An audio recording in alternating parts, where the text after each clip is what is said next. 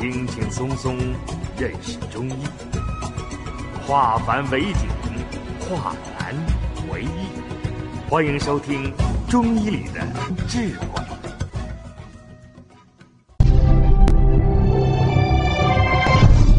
下面我们开始讲课。接下来我讲的是呃痢疾。痢疾这个病呢，也是小孩儿常见病之一。痢疾是什么？痢疾是小孩一种肠道传染病，它是肠道传染病，它往往的高发季节是每年的夏天，在夏天湿气很重，所以湿就是导致痢疾的一个主要原因。我们说，每年的七月二十三到九月二十三为长夏，在这六十天里面，最大的一个问题就是有湿有热，湿热攻击孩子的肠胃，就会导致导致湿热泻或者湿热痢疾。所以夏天肠胃一定要保护好。引起痢疾这种传染病的，除过食宜以外，就是气候，呃，外界的传染源以外，还有一个重要的原因，就是吃生冷寒凉食物和不洁的食物。夏天我们都贪凉，都爱吃生冷寒凉的食物。生冷寒凉的食物是导致痢疾的一个主要原因，还有不洁的食物。当食物夏天受到了这个虫子的污染，受到了细菌的污染，吃下去就会导致痢疾。所以，食物的不洁性就是它的卫生程度和生冷。寒凉都会形成痢疾，这是外因。内因与孩子身体状况有一定的关系。孩子抵抗力低，免疫功能差，孩子呢往往是至阳至阴之气，他的脏腑娇嫩，也是得食宜病的一个重要原因。这个痢疾这个病，急来也急得很，它往往会伴随高烧跟昏迷，所以得了痢疾，如果我们不能及时控制它，很有可能出现危险。所以得痢疾，我们要抢救要及时。我们先看一下这么几种情况。第一种情况就是湿热。型的痢疾，那湿热型的痢疾，它主要以湿、以热为主要原因。体内有湿有热，是形成湿热痢疾的主要原因。它的症状是什么？这种痢疾，它主要发热、腹痛剧烈，孩子肚子疼、烦躁、一模糊。尖叫哭，哭的非常这个反抗性很大，而且呢，他这个大便里面是红的很多，就叫下赤白，赤多白少。这这个热型的痢疾，它是红色的东西多，白色的少，叫赤白多，赤多而白少。而且呢，它。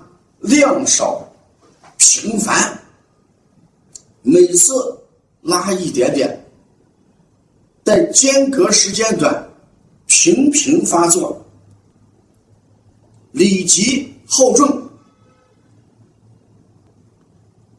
大便的时候是哭闹不安，这个拉痢疾的时候，肚子剧烈疼痛，所以呢，哭闹不安，肛门灼热，因为是湿热型的，所以它肛门发红，肛门灼热，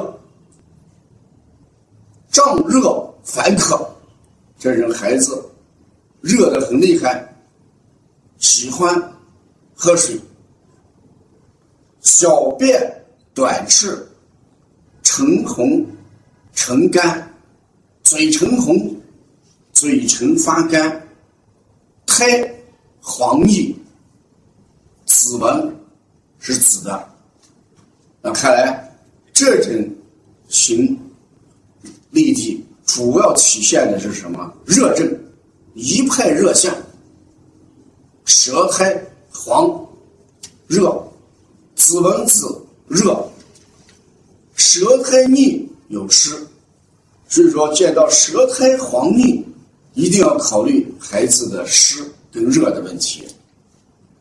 而且呢，尿量少，而且这种痢疾它频率高，反复拉，不停的拉，而量每次少。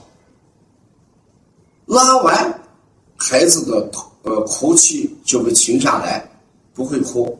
而拉的时候哭，看来据拉的时候肚子一定是疼痛。那是什么原因形成的？我们说，外感内伤就会形成湿热型的痢疾，因为肠子受到湿热的熏蒸、郁蒸，它的经络就会形成气血而滞。热会把气血给治下来，气滞则痛。我们经常说，孩子肚子疼，气滞则痛，血瘀则化脓。那个血是从哪里来的？气血一滞，血则瘀，大肠络脉上的血瘀则化成脓，而且是血风病，所以呢。容易红色为主，所以说这个湿热型的痢疾，这个红色的脓血便，主要是肠络脉上的凝血而产生的。所以说我们把它叫肠肠黏膜的脱落，事实上就是肠黏膜有血瘀滞而产生的东西，它不是大便，所以痢疾。我们不能把它归在大便里边，而指的就是肠黏膜受到了湿热攻击，而形成气血瘀滞，血瘀不通，则化为脓血排出。这种脓血之所以是红色居多，是因为它是血风病，是以血为主。而不是气风病，湿下湿热往下行，于肛门，就是湿热破下行于肛门，就会导致肛门灼热。湿气和热气泛于胃中，则会导致孩子舌苔厚黄腻。所以我们讲湿热在肠道里面，如果导致了气血瘀滞，那就会形成肠黏膜的受损。这时候孩子便出来的，事实上也就是淤血啊，肠黏膜淤血。那我们的治疗原则是什么？